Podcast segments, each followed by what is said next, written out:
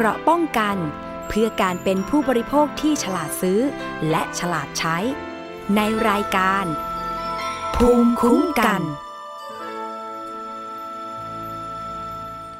สวัสดีค่ะ รายการภูมิคุ้มกัน รายการเพื่อผู้บริโภคกับดิฉัน วิภาปิ่นแก้วค่ะ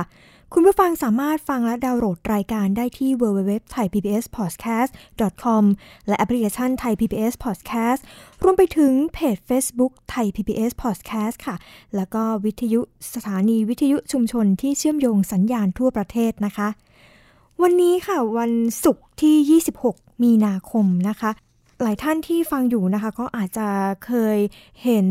ในโซเชียลมาบ้างนะคะ หรือว่าตามสื่อต่างๆ ก็มีการเล่นเซิร์ฟสเก็ตนะคะ ซึ่งเป็นกระแสขณะนี้กำลังเป็นที่นิยมสำหรับกลุ่มวัยรุ่น กลุ่มเด็กเล็ก ๆ ก็มีเล่นกันด้วย แล้วก็รวมไปถึงวัยผู้ใหญ่ด้วยนะคะ ซึ่ง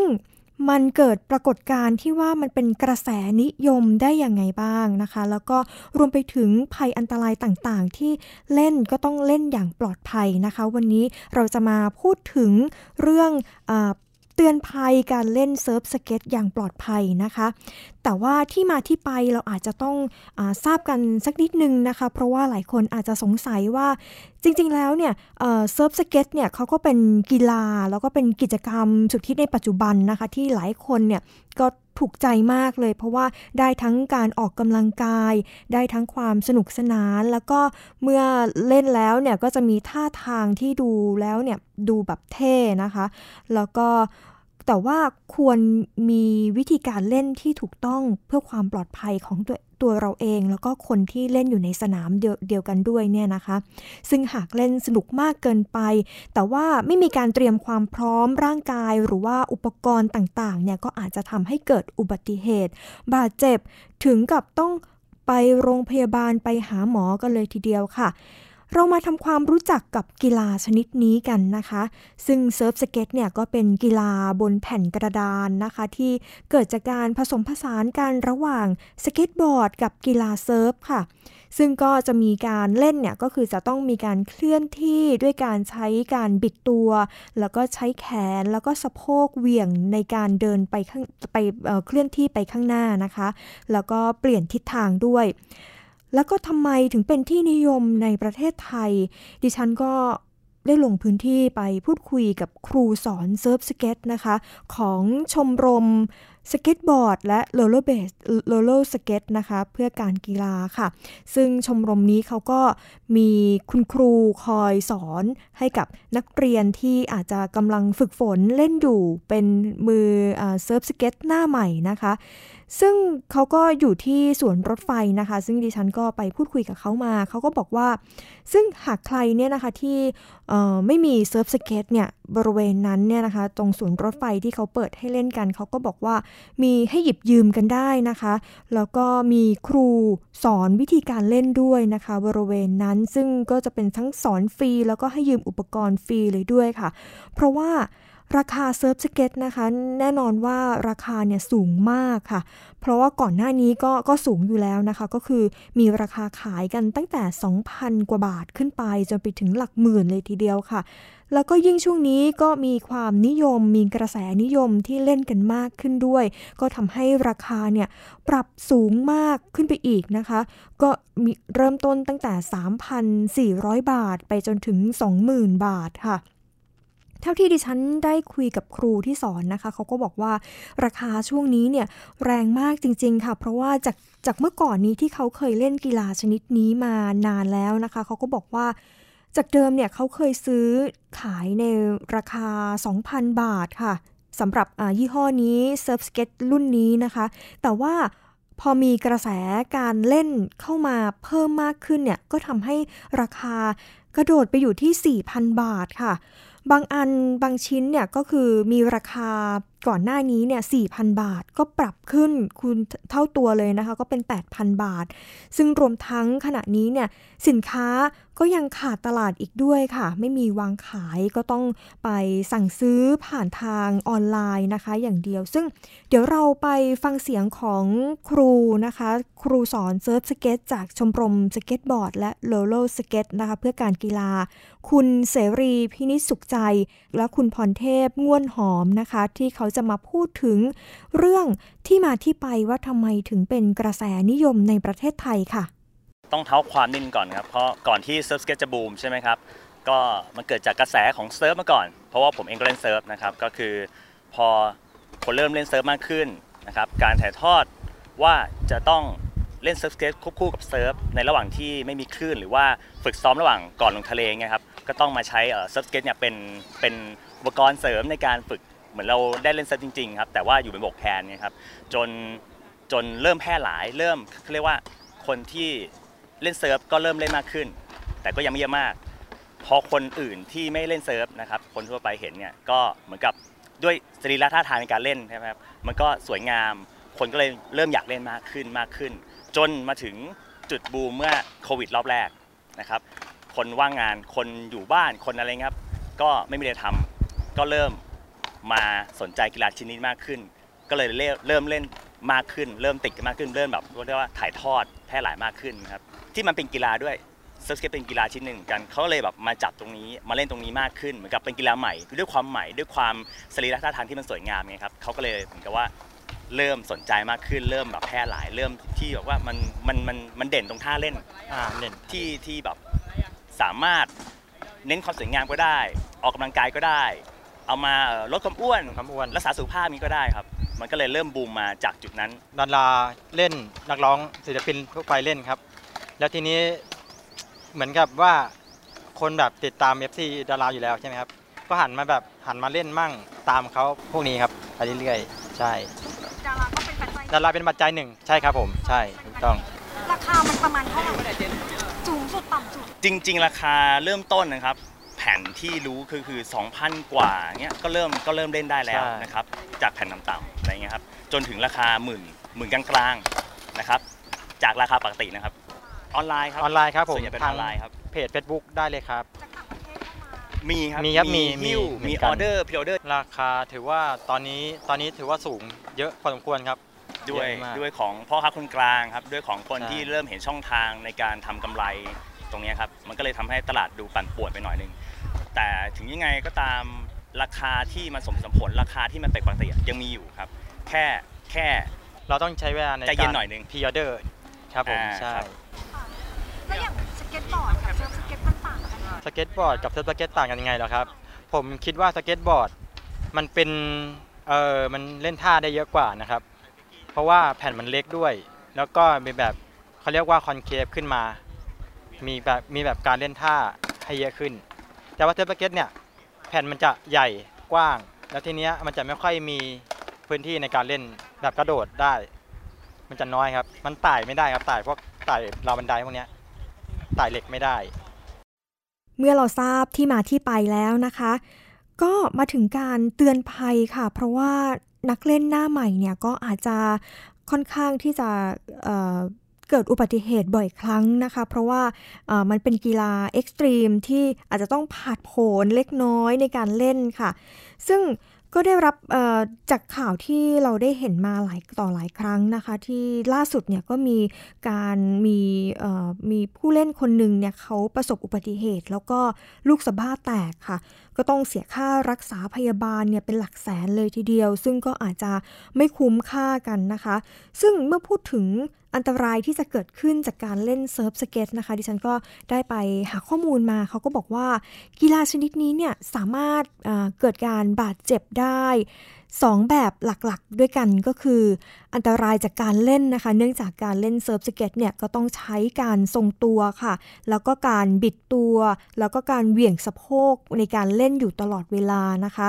แต่ว่าสำหรับผู้เล่นมือใหม่เนี่ยนะคะก็ต้องอาจจะเกิดจากการเมื่อยละเมื่อยล้าของกล้ามเนื้อแล้วก็ข้อต่างๆได้ รวมไปถึงอาการปวดหลัง ปวดเอว ปวดเมื่อยต้นขา รวมทั้งข้อเข่าแล้วก็ข้อเท้านะคะ ซึ่งอันตรายจากอุบัติเหตุ ซึ่งมักจะเกิดจากการเสียการทรงตัว แล้วก็ล้มกระแทก สามารถเกิดก่อให้เกิดอันตรายได้นะคะ ตั้งแต่อาการเคล็ดขัดยอก ฟกช้ำ แล้วก็แผลถลอกค่ะ หรือรุนแรงถึงขั้นเอ็นฉีกขาด กระดูกหัก อาจจะรุนแรงจนถึงขั้นมีการผ่าตัดเลยทีเดียวนะคะ หรืออาจจะล้มหัวกระแทก สมองกระทบกระเทือนก็ได้เช่นกันค่ะ ซึ่งสาเหตุการบาดเจ็บในการเล่นเซิร์ฟสเก็ตเนี่ยนะคะมือใหม่เองเนี่ยก็ยังขาดความคุ้นเคยแล้วก็ความเข้าใจในการเล่นทำให้การทรงตัว การบังคับแผ่นกระดานสเก็ตเนี่ยไม่ราบรื่นค่ะ บางคนร่างกายก็ขาดความพร้อม ขาดความยืดหยุ่น แล้วก็ความแข็งแรงและความคล่องตัวนะคะ สถานที่ก็เป็นสิ่งสำคัญอีกจุดหนึ่งนะคะ ก็คือสถานที่เล่นเนี่ยอาจจะไม่เหมาะสม เช่นพื้นที่ขรุขระนะคะ มีทราย มีน้ำขังทางลาดชันมากเกินไปนะคะ หรือว่ามีผู้คนพลุกพล่าน โดยเฉพาะหากเลือกเล่นบริเวณใกล้กับถนนมีรถวิ่งไปมานะคะ ก็อาจจะทำให้เกิดอันตรายรุนแรงถึงขั้นเสียชีวิตเลยนะคะ ทั้งผู้เล่นแล้วก็ผู้ที่สัญจรไปมาค่ะ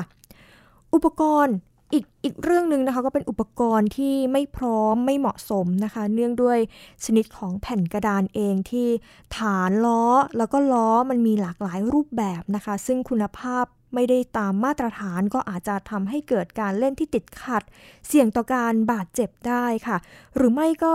ใส่อุปกรณ์ป้องกันที่จะช่วยลดความรุนแรงของการบาดเจ็บนะคะ เขาก็ ให้ใส่หมวกกันน็อกอหมวกกันกระแทกนะคะ แล้วก็สนับศอก สนับข้อมือแล้วก็สนับเข่าด้วยนะคะ ก็เป็นอุปกรณ์ที่จะใช้ป้องกันในการเล่นในการกระแทกลงที่พื้นหรือว่าการล้มต่างๆนะคะ ซึ่งอุปกรณ์เหล่านี้ดิฉันก็ได้ไปสอบถามจากครูที่สอนเซิร์ฟสเก็ตเขาก็บอกว่า ราคาเนี่ยสนับสนับศอก สนับข้อมือสนับเข่าเนี่ยเขาก็จะให้มาเป็นชุดนะคะ ก็ราคาไม่ถึง 1,000 บาทค่ะ ประมาณ 800 กว่าบาทเอง แล้วก็หมวกกันน็อกกันกระแทกเนี่ยนะคะ ก็คือราคาไม่ถึงพันเหมือนกันก็จะอยู่ที่ประมาณ 900 บาทค่ะ ซึ่งบางคนเองนะคะเขาก็ที่เกิดอุอุบัติเหตุเนี่ยเขาก็บางคนก็มั่นใจมากเกินไปค่ะ เมื่อผู้เล่นมีความเชี่ยวชาญถึงขั้นระดับหนึ่งแล้วเนี่ยก็มักจะต้องการเล่นท่าทางที่ผาดโผนมากขึ้นค่ะ หรือว่าอยากจะลองเล่นในพื้นที่ลาดเอียงที่มีความท้าทายมากขึ้นนะคะ ซึ่งก็จะมีความเพิ่มความเสี่ยงในการได้รับบาดเจ็บอีกด้วยค่ะ อาการบาดเจ็บที่อาจจะเกิดขึ้นได้ระหว่างการเล่นเซิร์ฟสเก็ตนะคะ ก็มีการมีทั้งบาดเจ็บที่ศีรษะนะคะ เช่น ศีรษะแตกกระโหลกร้าว สมองได้รับการกระทบกระเทือนนะคะ หรือว่ามีหลอดมีเลือดออกในสมองด้วยค่ะ แล้วก็กระดูกหักก็เช่น ข้อมือหักข้อศอกหักกระดูกหัวไหล่หักไหปลาร้าหักนะคะ แล้วก็ข้อสะโพกหัก ลูกสะบ้าแตก แล้วก็ข้อเท้าหักค่ะ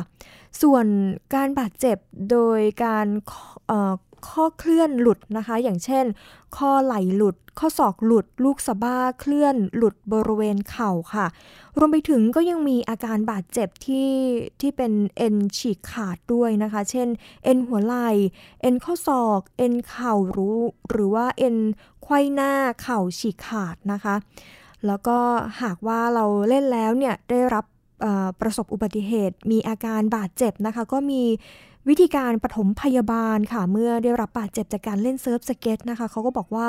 การปฐมพยาบาลเบื้องต้นเนี่ยเมื่อได้รับบาดเจ็บจากกีฬาชนิดนี้นะคะ ก็สามารถปฐมพยาบาลเบื้องต้นได้ ก็คือการป้องกันไม่ให้เกิดการบาดเจ็บมากขึ้นค่ะ การใช้ที่คล้องแขนนะคะ การดามบริเวณที่บาดเจ็บ หรือการใช้ไม้ค้ำยันช่วยเดิน ก็เป็นส่วนหนึ่งในการปฐมพยาบาลเบื้องต้นนะคะ รวมไปถึงการพักการเล่นค่ะ แล้วก็การใช้งานต่างๆ เพื่อให้ร่างกายเนี่ยได้มีการฟื้นฟู ซ่อมแซงซ่อมแซม ส่วนที่ได้รับบาดเจ็บนะคะ รวมไปถึงการปฐมพยาบาลเบื้องต้นที่มีการประคบเย็นนะคะสามารถประคบเย็นบริเวณที่ปวดบวม หรือที่มีบริเวณฟกช้ำครั้งละ 15ถึง20 นาที 20 นาทีนะคะทำได้บ่อยตามต้องการเลยค่ะแล้วก็การใช้ผ้ายืดพันรอบบริเวณที่บาดเจ็บนะคะ เพื่อลดอาการบวม แล้วก็ลดการเคลื่อนไหว การ การยกสูงนะคะก็ทำให้ทำโดยยกบริเวณที่บาดเจ็บให้สูงกว่าระดับหัวใจนะคะ ก็เพื่อลดอาการบวมได้ค่ะ อันนี้ก็เป็นวิธีการนะคะปฐมพยาบาลเบื้องต้นค่ะ ส่วนอาการบาดเจ็บจากการเล่นเซิร์ฟสเก็ตเนี่ยที่จะต้องไปพบแพทย์นะคะต้องไปหาหมอที่โรงพยาบาลเนี่ยเขาก็บอกว่าจะมีอาการก็คือศีรษะกระแทกนะคะ มีอาการมึนงงจำเหตุการณ์ไม่ได้ มีภาวะคลื่นไส้อาเจียนนะคะ มีอาการปวดบวม ผิดรูปของกระดูกแล้วก็ข้อ ซึ่งก็อาจจะมีภาวะข้อเคลื่อนหลุดนะคะ หรือว่ากระดูกหัก มีอาการปวดต่อเนื่องระหว่างเล่นแล้วก็หลังเล่น พักแล้วอาการก็ไม่ดีขึ้นนะคะ เกิดอาการข้อไม่มั่นคงหลวม หรือเปลี่ยนทิศทางเดินแล้วเข่าทรุดนะคะ ก็อาจจะเป็นอาการของภาวะเอ็นฉีกขาดได้ด้วยค่ะ เช่น เอ็นไขว้หน้าเข่าฉีกขาดได้ค่ะซึ่งก็มีคำแนะนำนะคะในการเตรียมความพร้อมในการเล่นเซิร์ฟสเก็ตนะคะ ก็คือควรที่จะเลือกอุปกรณ์ที่มีคุณภาพ แล้วก็อยู่ในสภาพที่ดีใช้งานได้ตามปกติค่ะ ส่วนการใส่อุปกรณ์ป้องกันนะคะ อันนี้ก็คือสำคัญอย่างมากเลยค่ะ เช่น หมวกกันน็อก สนับข้อมือ สนับศอก สนับเข่านะคะ ก็เพื่อที่จะช่วยลดความรุนแรงจากการได้รับบาดเจ็บได้ค่ะสำหรับเด็กที่อายุต่ำกว่า 5 ปีนะคะ เขาก็ไม่แนะนำให้เล่นค่ะ แล้วก็เด็กอายุต่ำกว่า 10 ปี ก็ควรที่จะมีผู้ดูแลควบคุมที่มีประสบการณ์นะคะ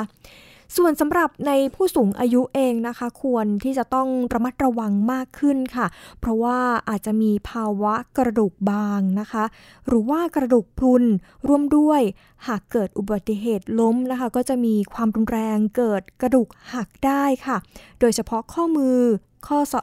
ข้อสะโพกนะคะ แล้วก็กระดูกสันหลังด้วยนะคะ สำหรับการเลือกสถานที่ให้เหมาะสม แล้วก็ปลอดภัยในการเล่นเซิร์ฟสเก็ตนะคะก็คือเป็นบริเวณที่มีการเปิดให้เล่นโดยที่ที่ไม่ไม่ไปกีดขวางการจราจรต่างๆนะคะ อันนี้ก็คือเป็นความปลอดภัยทางด้านสถานที่ค่ะ รวมทั้งการเตรียมร่างกายก่อนที่จะเล่นด้วยการ warm up นะคะ แล้วก็ยืดเหยียดเพื่อเพิ่มความยืดหยุ่น แล้วก็ ความพร้อมของข้อต่อแล้วก็กล้ามเนื้อต่างๆ ในร่างกายนะคะ บริเวณกล้ามเนื้อก็ให้แข็งแรงอยู่เสมอ โดยเฉพาะกล้ามเนื้อที่ใช้งานหลักๆนะคะ ในการเล่นเซิร์ฟสเก็ตก็อย่างเช่น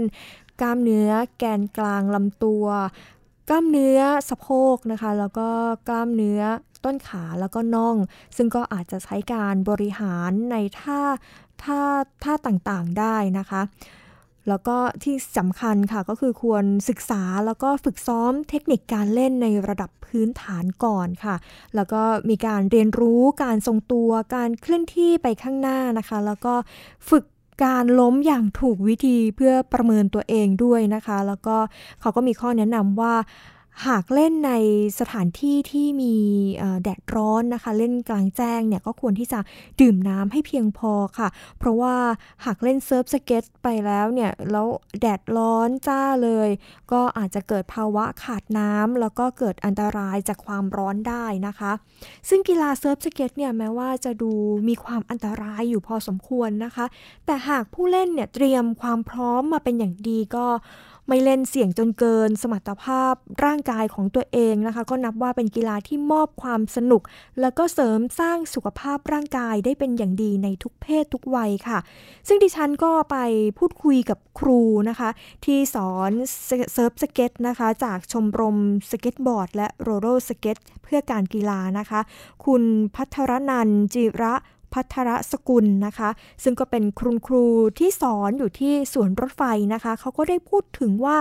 นอกจากอุปกรณ์ที่จะต้องออมีการใส่ติดตัวอยู่ตลอดเวลานะคะ เพื่อป้องกันการบาดเจ็บให้ลดน้อยลงไปเนี่ยการเคารพกฎของสนามนะคะก็เป็นส่วนสำคัญอีกด้วยค่ะ เพราะว่าการที่เราต้องหลีกเลี่ยงไม่ให้การเล่นเนี่ยติดชิด จนเกินไปจนทำให้คนอื่นเนี่ยนะคะเขามาสะดุดเราล้มแบบนี้นะคะ ก็เกิดขึ้นได้แล้วค่ะ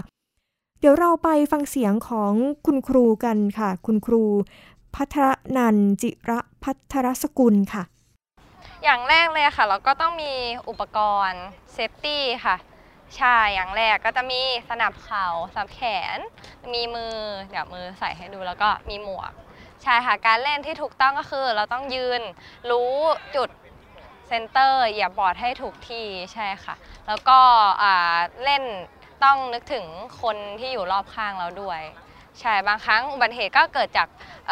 หยุดบอร์ดกระทันหันเล่นตัดเลนอะไรเงี้ยค่ะ เราต้อง save ตัวเองเราก็ต้อง save คนอื่นด้วย ค่ะอย่างแรกเลยคือเวลาเราไปเล่นที่ไหนก็ช่างเนี่ยเอ่อตองเราต้องรู้กฎก่อนเนาะว่าว่าว่าแต่ละที่เนี่ยเล่นยังไงเอ่อเลนไหน แล้วก็มีการเว้นระยะห่างกันเท่าไหร่อะไรเงี้ยค่ะ อย่างง่าย ๆเลยคือเวลาที่เราเล่นเนี่ยเราก็ไปตามเลนเขาตามทางที่เขาเล่น แล้วก็ไม่เบรกกระทันหันไม่ตัดเลนค่ะ เวลาก่อนจะเบรกหรืออะไรเงี้ยก็อาจจะต้องมองซ้ายมองขวามองคนข้างหลังนิดนึงใช่ เพราะว่ามันเคยมีกรณีที่เบรกไม่เป็นแล้วปล่อยให้ให้บอร์ดไหลไปแล้วก็จนไปชนคนอื่น จนเขาแขนขาหัก อันนี้ก็ก็ไม่ควรค่ะเขาต้องศึกษาเขาเจอของของแต่ละพื้นที่ด้วยใช่ก็เคารพกฎดีที่สุดอย่างแรกเลย วิธีการขึ้นบอร์ดค่ะเขาจะมีวิธีเหมือนกัน แล้วก็คนที่เล่นมือใหม่เนี่ยส่วนใหญ่บางที ซื้อมาเพราะความอยากเล่น แล้วก็ไม่ได้ซื้ออุปกรณ์เซฟตี้อะไรเงี้ยคือสิ่งสำคัญเลยที่อยากจะฝากไว้ตรงนี้คือว่าซื้อค่ะ ซื้อเถอะเพราะว่าราคาหลักร้อย แต่ว่ามันไม่คุ้มเลยกับการที่เราต้องออร่างกายบาดเจ็บผ่าตัดเสียเงินอะไรเงี้ยค่ะ ใช่ก็อยากจะฝากมือใหม่ด้วยว่าเเล่นให้ถูกวิธีหรือว่า ถ้ารู้สึกว่ายังเล่นไม่เป็นแล้วต้องการคำแนะนำเนี่ยค่ะ อย่างที่นี่เองสวนสวนรถไฟเองก็จะมีเจ้าหน้าที่คุณเอาบอร์ดมาก็ได้ หรือว่าจะมาลองเล่นที่นี่เพื่อให้ศึกษาเเบื้องต้นก่อนก็ดี อีกประเด็นหนึ่งนะคะ เรื่องนี้ค่ะก็เป็นเรื่องที่ลุงวัย 60 ปีนะคะ เขาก็ถูกสวมสิทธิ์ บัตรประชาชนบัตรประชารัฐเกือบ 4 ปี 4 ปีแล้วนะคะ ซึ่งก็เรื่องนี้เกิดขึ้นที่จังหวัดนครพนมค่ะ ซึ่งเขาก็บอกว่าคลังจังหวัดนครพนมเนี่ยก็มีการเร่งช่วยเหลือคืนสิทธิ์เกษตรกรวัย 60 ปีนะคะ ที่จังหวัดนครพนมที่มีการร้องทุกข์เข้ามา ถูกสวมสิทธิ์บัตรสมัครสวัสดิการแห่งรัฐนานเกือบ 4 ปีค่ะ โดยที่เขาเนี่ยไม่รู้ตัวเองนะคะ ความแตกก็คือ เรื่องนี้ก็ถูกเปิดเผยขึ้นหลังจากที่มีการลงทะเบียนเราชนะค่ะ พบว่ามีการใช้งานมาตลอดเลย ก็มีการเสนอให้ตำรวจเนี่ยมีการล่าตัว คนที่นำบัตรไปใช้สิทธิ์แทนนะคะเขาก็เรื่องนี้เขาก็เตือนชาวบ้านด้วยว่าต้องหมั่นตรวจสอบว่าถูกสวมสิทธิ์หรือไม่นะคะ ก็มีการติดตามความคืบหน้าถึงกรณีนะคะ กรณีนี้ก็คือผู้เสียหายก็ถูกสวมสิทธิ์บัตรสวัสดิการแห่งรัฐค่ะ ตามโครงการของรัฐบาล ก็คืออยู่ที่จังหวัดนครพนมนะคะเขาก็ได้มีการแจ้งความร้องทุกข์ต่อพนักงานสอบสวนค่ะ พร้อมเข้าร้องทุกข์ต่อเจ้าหน้าที่คลังจังหวัดนครพนมนะคะ เพื่อที่จะสืบสวนสอบสวนดำเนินคดีหาคนเอาผิดค่ะ เพราะว่าเมื่อวันที่ 19 มีนาคมที่ผ่านมาเนี่ยนะคะ หลังจากที่มีการตรวจสอบถูกสวมสิทธิ์นะคะเขาก็พบว่าเขาถูกสวมสิทธิ์นะคะ มีคนนำบัตร สวัสดิการแห่งรัฐตามโครงการของรัฐเนี่ยไปใช้จ่าย ตั้งแต่ปี 2560 นะคะ โดยที่ลุงคนนี้เนี่ยเขาไม่รู้ตัวเองเลย จนกระทั่งมีการลงทะเบียนเราชนะกันค่ะ ก็พบว่ามีการใช้สิทธิ์ในโครงการบัตรสวัสดิการแห่งรัฐมาตลอดเลย จึงได้ออกมาร้องทุกข์เจ้าหน้าที่ทางภาครัฐนะคะ เพื่อที่จะให้มาเข้ามาดูแล ให้การช่วยเหลือ เพราะว่าทำให้เสียสิทธิ์ค่ะ แล้วก็ถูกสวมสิทธิ์นำบัตรไปใช้จ่ายมาเกือบ 4 ปีแล้วนะคะ โดยทางตำรวจก็ได้ทำการสอบสวน แล้วก็มีการรวบรวมเอกสารหลักฐานต่างๆ ค่ะ เพื่อที่จะตรวจสอบติดตามหาคนที่สวมสิทธิ์มาดำเนินคดีตามกฎหมาย พร้อมกับประสานทางธนาคารที่เกี่ยวข้องเองนะคะ ก็คือ ธนาคารกรุงไทยเจ้าของบัตรค่ะ แล้วก็ธนาคารทกส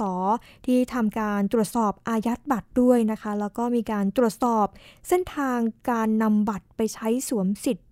ซึ่งเบื้องต้นนะคะ ตรวจสอบก็มีการสันนิษฐานว่าน่าจะเป็นคนใกล้ตัวเนี่ยแหละนำเอกสารไปสวมสิทธิ์ แล้วก็มีการใช้จ่ายตามร้านค้าในพื้นที่ด้วยค่ะ ซึ่งเรื่องนี้นะคะเจ้าหน้าที่ของคลังจังหวัดนครพนมเขาก็มีการเปิดเผยออกมาบอกว่า หลังได้รับเรื่องราวร้องทุกข์เรื่องนี้แล้วก็ได้มีการตรวจสอบ ประสานไปยังตำรวจท้องที่ที่เกิดเหตุนะคะ เพื่อที่จะสืบสวนสอบสวนดำเนินคดีตามกฎหมาย ซึ่งเบื้องต้นเองเนี่ยนะคะก็พบว่ามีการนำบัตรไปใช้งานจริงค่ะ โดยมีผู้นำชุมชนรับบัตรไปแจกจ่าย แต่ก็ยังไม่รู้ตัวบุคคลที่นำไปใช้สิทธิ์นะคะ โดยเจ้าตัวก็ไม่ได้ติดตามตรวจสอบจึงไม่รู้ตัวเองนะคะว่าได้สิทธิ์บัตรสวัสดิการแห่งรัฐมาเมื่อตั้งแต่ปี 2560 นะคะ จึงถูกนำไปใช้งานสวมสิทธิ์มาตลอด โดยทางคลังจังหวัดเองนะคะ ก็ได้ได้มีการเร่งให้การช่วยเหลือประสานไปทางธนาคารกรุงไทยนะคะทำการอายัดบัตรเรียบร้อยแล้ว แล้วก็ให้ผู้เสียหายเนี่ยยื่นคำร้องออกบัตรใหม่นะคะ เพื่อให้สามารถใช้งานได้เป็นการคืนสิทธิ์ ส่วนการติดตามคนที่ผิดนะคะ คนที่นำบัตรไปใช้เนี่ยก็คือได้มีการมอบหมายให้เป็นเจ้าหน้าที่ของตำรวจเนี่ยได้เขาก็มีการติดตามอยู่ณขณะนี้นะคะ ทางตำรวจเองเนี่ยเขาก็มีการฝากเตือนประชาชนนะคะ บอกว่าไม่ว่าจะเป็นการยื่นขอสิทธิ์ หรือว่าการได้รับสิทธิ์ต่างๆเนี่ย ตามมาตรการช่วยเหลือของภาครัฐนะคะ ก็ให้พยายามตรวจสอบข้อมูลให้ถูกต้องนะคะ แล้วก็ระมัดระวังมิจฉาชีพที่แอบอ้าง ก็จะให้การช่วยเหลือในการยื่นขอสิทธิ์ป้องกันการสวมสิทธิ์ต่างๆนะคะ ซึ่งลุงคนนี้นะคะผู้ผู้เสียหายคนนี้เนี่ยเขาก็บอกว่าสำหรับ ปัญหาการสวมสิทธิ์เนี่ยตนก็มารู้ทีหลังนะคะ เพราะว่าได้ไปลงทะเบียนขอรับสิทธิ์โครงการเราชนะ จึงให้ลูกสาวเนี่ยทำการลงทะเบียนให้ผ่านให้ผ่านทางโทรศัพท์มือถือนะคะ พบว่าคุณสมบัติไม่ผ่านค่ะ จึงนำเอาเอกสารไปตรวจสอบขึ้นทะเบียนที่ธนาคารทกสก็ได้รับคำตอบจากเจ้าหน้าที่ว่าได้รับสิทธิ์บัตรสวัสดิการแห่งรัฐนะคะ จึงไม่มีสิทธิ์ในโครงการนี้ เขาก็รู้ว่าตัวเองสวมสิทธิ์ ทั้งที่ไม่เคยนำไปใช้งานเลย ไม่เคยนำบัตรสวัสดิการแห่งรัฐเนี่ยไปใช้งานเลยนะคะก็มารู้ทีหลังว่าตัวเองเนี่ยก็มีการถูกนำบัตรไปสวมสิทธิ์เนี่ยตั้งแต่ปี 2560 ค่ะ ก็เลยนำนำเรื่องนี้เนี่ยไปร้องเรียนกับฝ่ายปกครองนะคะที่อำเภอ แล้วก็พร้อมกับเข้าแจ้งความที่ ที่สพนาวานะคะ ที่จังหวัดนครพนมเองค่ะ ล่าสุดก็ได้เข้ามามีการมาช่วยเหลือนะคะ จากคลังจังหวัดนครพนม เพื่อที่จะขอคืนสิทธิ์ ซึ่งตัวเองเนี่ยเขาก็บอกว่ารู้สึกเสียใจมากค่ะ ไม่ได้ใช้สิทธิ์ตามโครงการ แล้วก็ยังต้องมาเสียสิทธิ์โครงการเราชนะอีก ทั้งที่ตนก็มีรายได้น้อยนะคะ ปกติก็มีอาชีพทำงานรับจ้างรับจ้างร้านปะยางได้วันละไม่กี่ร้อยบาทค่ะ แทนที่จะได้รับเงินมาจุนเจือดูแลครอบครัว ก็ขอวิงวอนให้ตำรวจเนี่ยมีการเร่งสืบสวน แล้วก็เอาตัวคนที่คนที่นำบัตรไปแอบอ้างเนี่ยนะคะ มาดำเนินคดีให้ได้เลยค่ะ อีกประเด็นหนึ่งค่ะ อันนี้นะคะเขาก็มีการทุจริตกันเกิดขึ้นนะคะ ก็คือหญิงมีผู้หญิงคนหนึ่งค่ะที่จังหวัดที่จังหวัดนครราชสีมานะคะ ซึ่งเขาก็มีการลงทะเบียนเราชนะ บอกว่าถูกเอาชื่อไปตั้งบริษัทค่ะ มีเงินเป็นล้านเลยค่ะ ซึ่งเรื่องนี้ค่ะนางสิรินภาอายุ 62 ปีนะคะเขาก็ได้นำเอกสารเสียภาษีของบริษัทแห่งหนึ่งเนี่ยเข้าร้องทุกข์กับศูนย์ดำรงธรรมอำเภอพิมายนะคะ หลังจากถูกนำชื่อไปใช้เสียเสียภาษีประจำปีของบริษัทแห่งหนึ่งนะคะ ซึ่งเป็นระยะเวลา 8 ปีด้วยกันค่ะ โดยถูกระบุว่ามีเงินได้ปีละ 1 กว่า 1 ล้านบาทนะคะ แล้วก็ต้องมีการเสียภาษีเงินได้ปีละ 30,000 บาทค่ะทำให้ตนเนี่ยไม่ได้รับสิทธิ์ ไม่ได้รับสิทธิประโยชน์จากการเยียวยาในช่วงโควิดต่างๆนะคะ รับสิทธิจากทางภาครัฐเนี่ยนะคะ เพราะว่ามีชื่อเป็นเจ้าของบริษัท ทั้งๆทที่ความจริงแล้วเนี่ยเป็นเพียงแค่ชาวบ้านคนหนึ่งที่มีอาชีพรับจ้างทั่วไปเท่านั้นค่ะ ซึ่งนางสิรินภาเองเขาก็บอกว่าเมื่อ 8 ปีที่ผ่านมาเนี่ยตนเคยไปทำงานเป็นแม่บ้านที่บริษัทแห่งหนึ่งในจังหวัดระยอง แต่ก็หลังจากที่สามีป่วยก็ได้ลาออกมารับจ้างทำงานอยู่ที่บ้านนะคะ ก็ช่วงที่ตนเนี่ยสมัครเป็นแม่บ้านของบริษัทที่จังหวัดระยองนั้นเนี่ยก็ได้มีการยื่นเอกสารสำเนาทะเบียน แล้วก็สำเนาทะเบียนบ้าน แล้วก็สำเนาบัตรประจำตัวประชาชนนะคะ ไว้ตามระเบียบของบริษัทเอง จนกระทั่งมีการลาออกมาอยู่ที่บ้านได้ประมาณ 8 ปีแล้ว เขาก็มีโครงการช่วงที่มีโครงการนะคะเยียวยาผู้ที่ได้รับผลกระทบจากโควิด -19 โครงการเราชนะโครงการคนละครึ่งเนี่ยนะคะ แล้วก็โครงการต่างๆ อีกมากมาย ตนก็ได้สมัครเข้ารับสิทธิประโยชน์นี้แต่กลับไม่ได้รับสิทธิ์ค่ะ เพราะว่าทางระบบเองเนี่ยก็มีการตรวจสอบ พบว่าตนเองเนี่ยเป็นเจ้าของอบริษัทประกอบธุรกิจนะคะ ซึ่งมีรายได้ปีละ กว่า 1 ล้านบาทเลยทีเดียวค่ะ แล้วก็จะต้องหักจ่ายภาษีปีละกว่า 30,000 บาททำให้เขาเองเนี่ยนะคะรู้สึกตกใจมากค่ะ เขาก็บอกว่าไม่เคยทราบมาก่อนเลยว่าตนเนี่ยเป็นเจ้าของบริษัทตั้งแต่เมื่อไหร่นะคะ จึงได้นำเอกสารต่างๆ เข้าร้องทุกข์กับศูนย์ดำรงธรรมที่ที่อำเภอนะคะ เพื่อที่จะขอให้ช่วยเหลือ เพราะว่าไม่รู้ว่าใครเนี่ยเป็นคนเอาชื่อไปใช้ในการเสียภาษีของบริษัทค่ะ แล้วก็อยากให้บริษัทที่แอบอ้างชื่อของตนไปใช้เสียภาษีเนี่ยได้ออกมาแสดงความรับผิดชอบด้วยนะคะ เพราะว่าหลังจากนี้เนี่ยจะได้นำหลักฐานนำเอาข้อมูลหลักฐานต่างๆ ทั้งหมดเนี่ยเข้าแจ้งความกับทางเจ้าหน้าที่ตำรวจด้วยนะคะ เพื่อที่จะเอาผิดกับบริษัทที่เอาชื่อของตนเนี่ยไปใช้เสียภาษีโดยที่ไม่ได้ไม่ได้ไม่ได้ตอบรับกลับมานะคะ เพราะว่าตนเองเนี่ย เป็นแค่ชาวบ้านคนหนึ่งค่ะ ที่หาหาเลี้ยงรายได้เนี่ยมีวันละไม่กี่ร้อยบาทนะคะ เป็นลูกจ้างรับจ้างทั่วไปเท่านั้นค่ะ ต่อไปนะคะช่วงคิดก่อนเชื่อนะคะ กับดรแก้วกังสดานอัมภัยนักพิษวิทยา และคุณชนาทิพย์ไพพงศ์ค่ะ ตอนถ่ายหนักทุกวันชีวิตมีสุขตอนที่สองการลดความเสี่ยงของมะเร็งลำไส้ใหญ่ค่ะไปติดตามค่ะ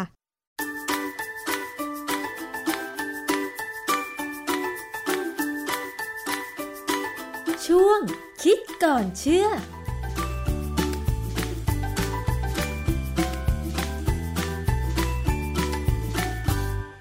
พบกันในช่วงคิดก่อนเชื่อกับดรแก้วกังสดานนภัย นักพิษวิทยากับดิฉันชนาทิพไพรพงศ์นะคะ ทุกเรื่องแล้วก็งานวิจัยที่เกี่ยวข้องมารับฟังกันได้ในช่วงคิดก่อนเชื่อค่ะ วันนี้มาคุยเกี่ยวกับเรื่องของการถ่ายหนักกันอีกสักครั้งหนึ่งนะคะ คุณผู้ฟัง อาจารย์แก้วเคยพูดกันหลายครั้งแล้วนะคะว่าอาหารที่กินเข้าไปเนี่ยจะถ่ายออกมาเป็นอุจจาระใช่ไหมคะ ทีนี้เรากินอะไรไปมันก็ออกมาเป็นอย่างนั้น ซึ่งถ้าเรากินอาหาร ถ้าเกิดว่ามันมีสารก่อมะเร็งอยู่ในกากอาหาร เป็นกากอาหารแล้วไม่ยอมออกมา คือคนที่ท้องผูกไม่ค่อยถ่ายนี่แหละ มันก็จะเกิดการสะสม มันเป็นปัจจัยก่อให้เกิดความเสี่ยงมะเร็งลำไส้ใหญ่เพิ่มมากขึ้นหรือเปล่านะคะ เรื่องนี้ต้องไปถามอาจารย์ค่ะ อาจารย์แก้วคะ คนที่กินอาหารเข้าไป แล้วมันเป็นอาหารที่มีสารก่อมะเร็ง แล้วถ้าเกิดขับถ่ายไม่ปกตินี่มันจะไปยิ่งเพิ่ม ความเสี่ยงในการป่วยเป็นมะเร็งลำไส้ใหญ่ไหมคะอาจารย์ คืออย่างนี้นะ ปกติเนี่ยสารพิษที่อยู่ในอาหาร เมื่อเรากินเข้าไปแล้วเนี่ย ตับเนี่ย เป็นอวัยวะหลักเลย ที่จะดูออกว่าสารนี้เป็นสารพิษค่ะนะฮะคือพอเป็นสารพิษเนี่ยก็จะต้องไม่ใช่สารอาหารแน่ๆตับเนี่ยจะกำจัดออก โดยมีหลายวิธี แต่บางวิธีเนี่ยมันจะมีการเอาพวกสารโมเลกุลใหญ่เช่นน้ำตาลเนี่ย มาเชื่อมต่อกับสารพิษ แล้วก็ขับออกไปสู่ลำไส้ใหญ่ผ่านทางน้ำดีนะฮะอันนี้พอผ่านไปอยู่ในลำไส้ใหญ่แล้วเนี่ย ถ้าเราถ่ายเร็ว สารพิษก็จะถูกขับออกไปเร็ว แต่ถ้าบางคนเนี่ยมีพฤติกรรมเนี่ยว่าถ่ายหลายวันครั้งเนี่ยสารพิษที่อยู่ในอุจจาระก็มีโอกาสที่จะถูกแบคทีเรียเนี่ยตัดสารที่เราใช้ไปเชื่อมต่อกับสารพิษเพื่อกำจัดทิ้งเนี่ยแบคทีเรียจะตัดสารนั้นออกสารนั้นส่วนใหญ่จะเป็นเช่นน้ำตาลเนี่ยน้ำตาลกลูโคสเนี่ยแบคทีเรียจะตัดออกไปเพื่อเอาน้ำตาลไปใช้เอง สารพิษก็จะถูก ดูดซึมกลับสู่ระบบโลหิตของเรา หรือว่าอาจจะก่อปัญหาที่เซลล์ลำไส้ใหญ่เลยอันนี้สารพิษส่วนใหญ่ที่เราพูดถึงเนี่ยมันมีเยอะแยะนะ แต่ว่าตัวหลักๆเลยที่อยู่ในอาหารเนี่ยมันเกิดจากการเตรียมอาหารของเรา เช่น สารพิษพวกเฮตโรไซคลิกเอมีนอันนี้มาจากการทอดด้วยความร้อนสูงนะหรือว่าการต้มเป็นเวลานานๆกลุ่มที่ทอดความร้อนสูง กับกลุ่มที่ต้มเป็นเวลานานๆแต่ ทั้งสองกลุ่มเนี่ยจะอยู่ในชื่อของสารเฮตโรไซคลิกเอมีนหรือ HCA นะอันนี้เป็นกลุ่มที่หนึ่งกลุ่มที่สองเนี่ยคือสารกลุ่มโพลีไซคลิกอะโรมาติกไฮโดรคาร์บอนอันนี้ก็จะเกิดจากการที่เรากินอาหารปิ้งย่างลมควันนะพวกไก่ย่างบาร์บีคิวนะเนื้อย่างเกาหลีอะไรพวกเนี้ยค่ะนะจะมีสารกลุ่มโพลีไซคลิกอะโรมาติกไฮโดรคาร์บอนหรือ PAH อีกกลุ่มหนึ่งคือสารกลุ่มไนโตรซามีน ก็คือคำว่ากลุ่มไนโตรโซนะแต่คนส่วนใหญ่จะรู้จักแค่ไนโตรซามีนซึ่งก็เป็นกลุ่มใหญ่เหมือนกัน สารกลุ่มเนี้ยเกิดจากการหมักอาหารเนื้อสัตว์ด้วยไนโตรไนไตรท์นะคือถามว่าทำไมเขาต้องใช้ไนโตรไนไตรท์ใส่ลงไปในการหมักเนื้อสัตว์เออเนื้อสัตว์ที่เราพูดถึงเนี่ยเช่นพวกไส้กรอกหมูแฮมเบคอน รวมไปถึงกุนเชียงนะการหมักเนี่ยเวลาเราต้องการจะป้องกันไม่ให้ เกิดสารพิษจากแบคทีเรียกลุ่มที่เราเรียกว่า Clostridium botulinum เนี่ยนะเราจะต้องใช้ไนโตรไนไตรท์ใส่ลงไปไนเตรตหรือไนไตรท์เนี่ยจะเข้าไปป้องกัน จะไปหยุดการเจริญของ Clostridium botulinum ไม่ให้มันสร้าง toxin ที่เราเรียกว่าโบท็อกนั่นแหละนะค่ะคือโบท็อกเป็นการเอาสารพิษมาทำเป็นเครื่องสำอางอือฮึแต่ว่าเขาใช้ในปริมาณน้อยมาก และต้องใช้เป็นอีกกลุ่มหนึ่งที่เป็นสารพิษกลุ่มที่ 4 ที่อยู่ในอาหารเราได้คือสารพิษกลุ่มอะคริลาไมด์ อะคริลาไมด์เนี่ยจะเกิดจากกรดอะมิโนอาร์จินีน มักมีมากในพวกอาหารพวกพืชที่เป็นหัวมัน เช่นมันมันฝรั่งมันเทศนะจะมีอาร์จินีน ซึ่งเวลาโดนความร้อนสูงสูงๆเนี่ยมันมีปฏิกิริยาซับซ้อนพอสมควรเนี่ยถูกเปลี่ยนกลายไปเป็นอะคริลาไมด์ค่ะเพราะฉะนั้นเนี่ยสารพวกเนี้ยถ้าเรากินไปในอาหารเนี่ยปริมาณที่ปกติ คือกินอาหารแบบปกติเลย และไม่ได้กินซ้ำซากมากเกินไปเนี่ย ตับจะจัดการทำลายมันทิ้งค่ะนะหลาย ๆ วิธีเนี่ยก็เป็นการเอาน้ำตาลบ้างมาต่อเชื่อม เอากรดอะมิโนมาต่อเชื่อม หรือเอากลูตาไทโอนมาต่อเชื่อมและขับทิ้งค่ะ แต่ว่าอย่างที่บอกแล้วว่า ถ้าสารพวกนี้มันค้างอยู่ในอุจจาระนานหลาย ๆ วันเนี่ยนะแบคทีเรียบางชนิดเนี่ยที่มีอยู่ในในลำไส้ใหญ่เราเนี่ยอาจจะปล่อยเอนไซม์มาตัดส่วนที่เราใช้เชื่อมต่อเพื่อขับทิ้งเนี่ยออกไปค่ะสารพิษหลาย ๆ ตัวก็จะ ไม่ถูกขับก่อปัญหาในลำไส้ใหญ่ ข้อสังเกตคือคนที่ถ่ายอุจจาระช้าหรือว่านานๆครั้งเนี่ยนะหลาย ๆ วันครั้งเนี่ยเป็นพวกที่กินผักผลไม้น้อยเนี่ยคือการกินผักผลไม้เนี่ยจะช่วยทำให้เราคายอุจจาระวันละครั้งหรือวันละสองสาครั้งด้วยซ้ำซึ่งค่ะไม่ผิดปกตินะไม่ผิดถ้าเหรอเราคะถ่ายอุจจาระธรรมดาเกินสามครั้งถึงจะผิดปกติอืมแต่ถ้าไม่ถึงสามครั้งเนี่ยแล้วก็ไม่ได้ถ่ายเหลวเนี่ยก็ปกติคือบางครั้งเราอาจจะกินผักบางอย่าง มากเกินไป แล้วมันก็ผักพวกนี้อาจจะมีสารที่กระตุ้นการขับถ่ายด้วย ซึ่งอันนี้ถ้าลักษณะอุจจาระไม่ผิดปกติจำนวนครั้งแค่ประมาณสามครั้งเนี่ยถือว่าธรรมดา อย่างที่บอกแล้วว่าในทางเดินอาหารของเราเนี่ย มันมันมีแบคทีเรียอยู่เยอะ อย่างน้อย400ชนิดอืมแต่ว่าไม่ได้มีมากทุกชนิดนะ มันมีอย่างเก่งก็สี่ห้ากลุ่มที่จะขึ้นมาเยอะ แต่ว่าถ้านับจริงๆก็ประมาณ400ชนิด อาจจะมีมากถึงพันชนิดก็ได้ อย่างที่เราเคยพูดไปแล้วนะฮะค่ะเพราะฉะนั้นเนี่ย เวลาเรามีแบคทีเรียอยู่ในลำไส้ใหญ่เนี่ยแบคทีเรียพวกนี้ก็จะถูกกำหนดว่าจะมีมากมีน้อยเนี่ยขึ้นอยู่กับอาหารของเราอ๋อค่ะถ้าเรากินอาหารที่มีผักผลไม้ มีใยอาหารที่กำหนดให้พวกแลคติกแอซิดแบคทีเรีย หรือแลคโตบาซิลัสเนี่ยเจริญได้เนี่ย อันนั้นจะดี เพราะว่าเจ้าแบคทีเรียพวกเนี้ยเขาจะช่วยเปลี่ยนใยอาหาร ให้กลายไปเป็นกรด ซึ่งกรดนี้จะทำให้ ลำไส้ใหญ่ของเราเนี่ยมีระบบกรดด่างเนี่ยไปทางกรดซึ่งเออถ้าเกิดมีเซลล์มะเร็งขึ้นมา เซลล์มะเร็งจะไม่เจริญ อันนี้เป็นข้อสังเกตที่เขาพบว่าคนทางเอเชียเนี่ยเรากินผักผลไม้เยอะ เพราะฉะนั้นลำไส้ใหญ่เราก็จะมีกรดพวกนี้พอสมควรที่จะทำให้ระบบกรดด่างของลำไส้ใหญ่เราเนี่ยไปกลางๆหรือเป็นออกมากรดน้อยๆนะแต่ว่าถ้าเป็นคนทางยุโรปทางตะวันตกเนี่ยเขากินเนื้อสัตว์สูง กินผักน้อย อาจจะเป็นเพราะว่า บางบางจังหวะเขาเนี่ยหน้าหนาวเนี่ยผักมันน้อยค่ะไม่มีหรือคนที่อยู่ทางด้าน พวกแถบหนาวมากๆเลยเนี่ย กินผักก็ยากเพราะผักมันขึ้นลำบากพวกนี้ก็จะเสี่ยงกับการเป็นมะเร็งลำไส้ใหญ่ มากกว่าคนทางเอเชียเออแต่คนทางเอเชียเราบอกว่าเอเชียก็ไม่ถูกละเพราะว่าถ้าคนทางเอเชียเป็นคนอย่างเมืองจีน อยู่ในแถบที่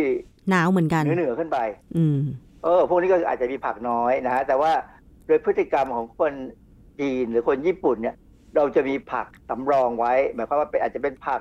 ดอง ผักเอ่อผักดองค่ะเออของฝรั่งเนี่ยเขาเริ่มมากินทีหลังก็คือผักกระหล่ำปลีดองที่เรียกว่า sauerkraut ฝรั่งก็เริ่มดีขึ้นเหมือนกัน เพราะว่ากิน sauerkraut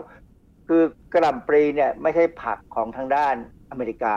หรือยุโรป จะมียุโรปเหมือนกันก็มี แต่ว่าจะเป็นทางรัสเซีย แล้วค่อยๆขยายไปทางยุโรปนะฮะเพราะฉะนั้นเนี่ยนักวิทยาศาสตร์เนี่ยก็พยายามสอนคนนะว่าให้ กินยังไงถึงจะดีก็ก็มีการปรับปรุง เพราะฉะนั้นกระบวนการเรียนรู้เพื่อให้ได้ความรู้ว่าควรจะกินอาหารแบบไหนเนี่ยจึงมันถึงมาตกผลึกกับตอนหลังนี่ว่า กินอาหารในหนึ่งจานเนี่ยให้มีผักผลไม้อย่างน้อยครึ่งหนึ่งค่ะนะฮะ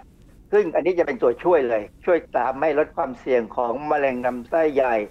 เหตุผลแน่ๆคือการปรับระบบความเป็นกรดด่าง เหตุผลที่สองคือการขับถ่ายอุจจาระเป็นประจำ แล้วก็อาจจะมากกว่าหนึ่งครั้งต่อวันค่ะสารพิษเนี่ยมีได้แต่อย่าสัมผัสกับมันมาก เพราะฉะนั้นถ้าขับไปได้เร็ว มันก็จะไปเร็ว อาจารย์คะ แล้วอย่างเครื่องปรุงอย่างของไทย เช่น พวกน้ำปลาร้ากะปิอะไรอย่างเงี้ยค่ะ อาจารย์ ถามเป็นความรู้ว่า เหล่านี้มันมันเป็นปัจจัยทำให้ลำไส้ใหญ่ของเรานี่ มีความเป็นกรดด่างแตกต่างจากคนที่ไม่กินไหมคะอาจารย์ เครื่องปรุงพวกเนี้ยมันก็เป็นมาจากเนื้อสัตว์ นะซะส่วนใหญ่ที่เราไม่ทำน้ำปลาจากปลาใช่ไหมหรือปลาร้าใช่ไม่ทำจากปลาค่ะ ทีนี้ประเด็นที่เป็นปัญหาคือบางครั้งเนี่ยในการหมักปลาของบ้านเราเนี่ย เกลือที่เขาเอามาหมักเนี่ยบางทีมันมีสารพวกไนเตรตไนไตรท์ผสม อืม เราเคยมีงานวิจัยบางงานวิจัยพบว่าในปลาร้าเนี่ยมีไนโตรซามีน อืม เพราะฉะนั้นอันนี้ก็ไม่ค่อยดี ดังนั้นเนี่ยคนที่กินปลาร้าเนี่ยก็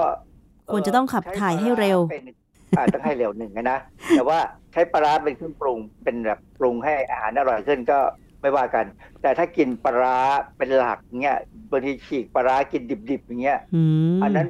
เพิ่มความเสี่ยงของไนโตรซามีนหนึ่งและเพิ่มความเสี่ยงของหนอนพยาธิด้วยใช่มีพยาธิใบไม้ตับอยู่ในพวกปลาดิบเนี่ยนะค่ะดังนั้นเนี่ยถ้าจะกินปลาร้าเนี่ยนะบางคนชอบมากเนี่ยนะถึงทำให้สุกแล้วก็ควรที่จะกินพร้อมกับผัก เยอะค่ะๆนะฮะซึ่งความจริงเนี่ยคนอีสานเขาก็กินผักเยอะนะใช่มันก็ลดความเสี่ยงได้เยอะ แต่ว่าถ้าช่วงที่ไม่มีผักแหละคือบางคนอาจจะมีบางคนนี่แหละที่ชอบกินแบบปลาร้าดิบแบบกับข้าวเหนียวเลย ไม่ยอมกินผักด้วย อันนี้ก็เสี่ยงมากค่ะ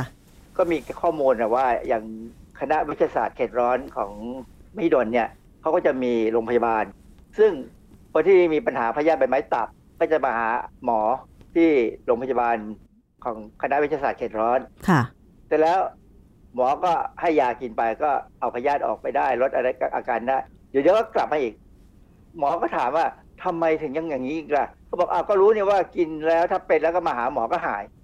อันนี้ไม่ถูกนะฮะเพราะเป็นบ่อยๆหลาย ๆ ครั้งเนี่ย มันก็เพิ่มความเสี่ยงมากขึ้นกับการเป็นมะเร็ง เอออย่างของกรณีพยาธิใบไม้ตับเนี่ยก็เกิดมะเร็งของท่อน้ำดีอะไรอย่างเงี้ยนะค่ะซึ่งเป็นมะเร็งที่บางทีก็รักษาลำบากนะฮะใช่อีกประเด็นหนึ่งที่ผมอยากจะให้ผู้บริโภคเนี่ยลองสังเกตคือบางคนไม่ค่อยสังเกต เวลาเราถ่ายอุจจาระออกมาเนี่ย เราควรจะมองมันว่ามันมีปัญหาไหมมันเป็นอะไรไหมอุจจาระของเราเนี่ยจริงๆมันมีลักษณะเฉพาะนะค่ะ เราเคยเคยสังเกตตัวเองไหมว่า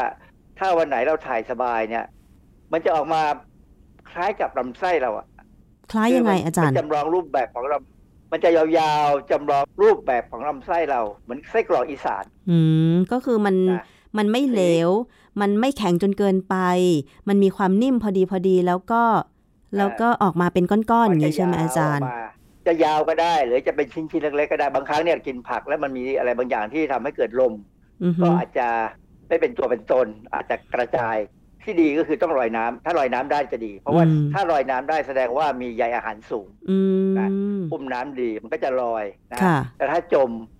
คนคนที่กินผักผลไม้น้อยเนี่ยอุจจาระจะออกสีคล้ำเพราะแล้วมันก็อยู่นานจมและนอกจากจม เพราะมันแน่นอืมมันแพ็กกันแน่น มันไม่มีใยอาหารมันก็ไม่ช่วยให้ลอยนะฮะค่ะคือถ้าเราสามารถดูว่าอุจจาระเราอยู่ในสภาพที่ดี สีดี สีก็เป็นสีน้ำตาลอ่อนหรือแก่นิดหน่อยอะไรเงี้ยนะมันเป็นสีของ บิลิรูบิน ซึ่งเกิดจากเม็ดเลือดที่แตกที่เราทำลายทิ้งแล้วเนี่ยนะอืมมันก็มาอยู่ในอุจจาระเนี่ย ซึ่งถ้าเราดูอย่างเงี้ยก็แสดงว่าเรากินอาหารเมื่อวานเนี่ยดีอือฮึก็พยายามดำรงไอ้ลักษณะของอาหารที่กินเนี่ยให้อยู่ในลักษณะที่เรากินแล้วอุจจาระดี ซึ่งค่ะอันเนี้ยจะเป็นการลดความเสี่ยงของการเป็นมะเร็งลำไส้ใหญ่ ถามเป็นความรู้ครับอุจจาระค้างอยู่ในลำไส้ใหญ่นานขนาดไหน มันถึงมีความเสี่ยงว่าร่างกายของเราเนี่ยมันจะดูดซึมสารพิษกลับเข้าไปเป็นปัจจัยก่อมะเร็งลำไส้ใหญ่อาจารย์ เพราะว่ามีรุ่นพี่คนหนึ่งของดิฉันเนี่ยบางบางสัปดาห์เนี่ยถ่ายแค่ประมาณสองครั้งก็คือ3วัน4วันครั้งอย่างเงี้ยค่ะอาจารย์ อันนั้นอันตรายนะมันไม่ค่อยดีเลยเพราะจริงๆเนี่ยต้องถ่ายทุกวันอือฮึแค่สองวันก็เริ่มเพิ่มความเสี่ยงแล้ว เพราะว่า เวลาอุจจาระอยู่ในลำไส้ใหญ่เราเนี่ยนานขึ้นไปเนี่ยนะมันจะมีการดูดซึมเอาน้ำกลับลำไส้ใหญ่เราเนี่ยจะดูดเอาน้ำกลับ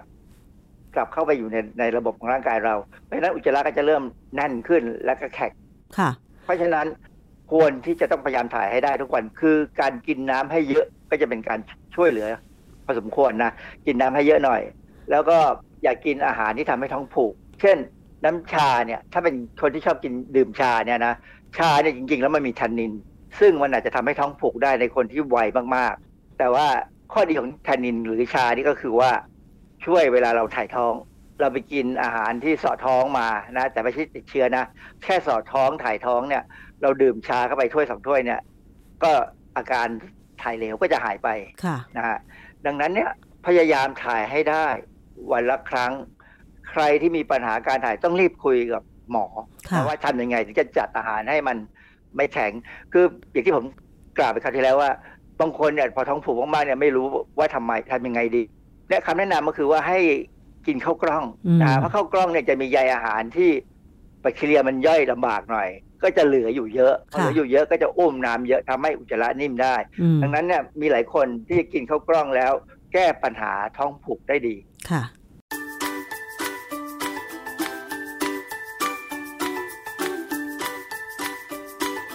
ช่วง คิดก่อนเชื่อ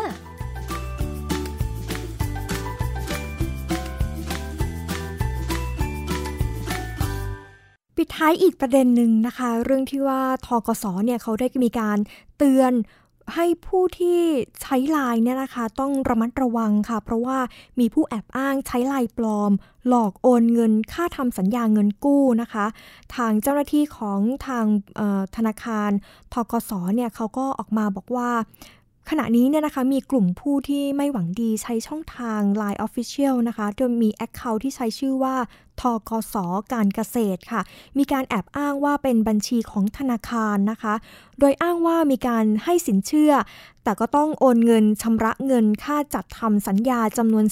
390 บาทก่อนค่ะ จากนั้นก็จะได้รับเงินกู้นะคะ ซึ่งก็พบผู้เสียหายจากกรณีนี้เนี่ย เป็นจำนวนมากเลยทีเดียวค่ะ เขาก็ออกมายืนยันนะคะว่าทางทกสเองเนี่ยนะคะ ไม่มีนโยบายในการอนุมัติสินเชื่อหรือว่าให้ลูกค้าเนี่ยชำระเงินค่าจัดทำสัญญาเงินกู้ผ่านทาง Line Account นะคะ จึงจึงจะขอให้ทางเกษตรกรลูกค้าแล้วก็ประชาชนต่างๆเนี่ยอย่าหลงเชื่อหรือว่าโอนเงินให้กับบุคคลดังกล่าวนะคะ ซึ่งนี่ก็เป็นการ เตือนภัยสำหรับผู้ที่จะทำการกู้เงินนะคะว่าอย่าหลงเชื่อว่าจะต้องโอนเงินค่าทำสัญญาเนี่ย390 บาทนะคะสำหรับวันนี้นะคะ ดิฉันวิภาปิ่นแก้ว รายการภูมิคุ้มกันรายการเพื่อผู้บริโภคต้องขอลาไปก่อนค่ะ สวัสดีค่ะ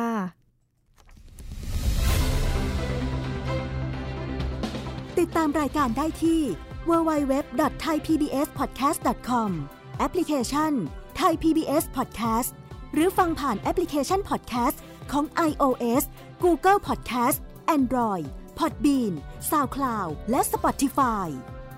ติดตามความเคลื่อนไหวของรายการและแสดงความคิดเห็น โดยกดถูกใจที่ facebook.com/thaipbspodcast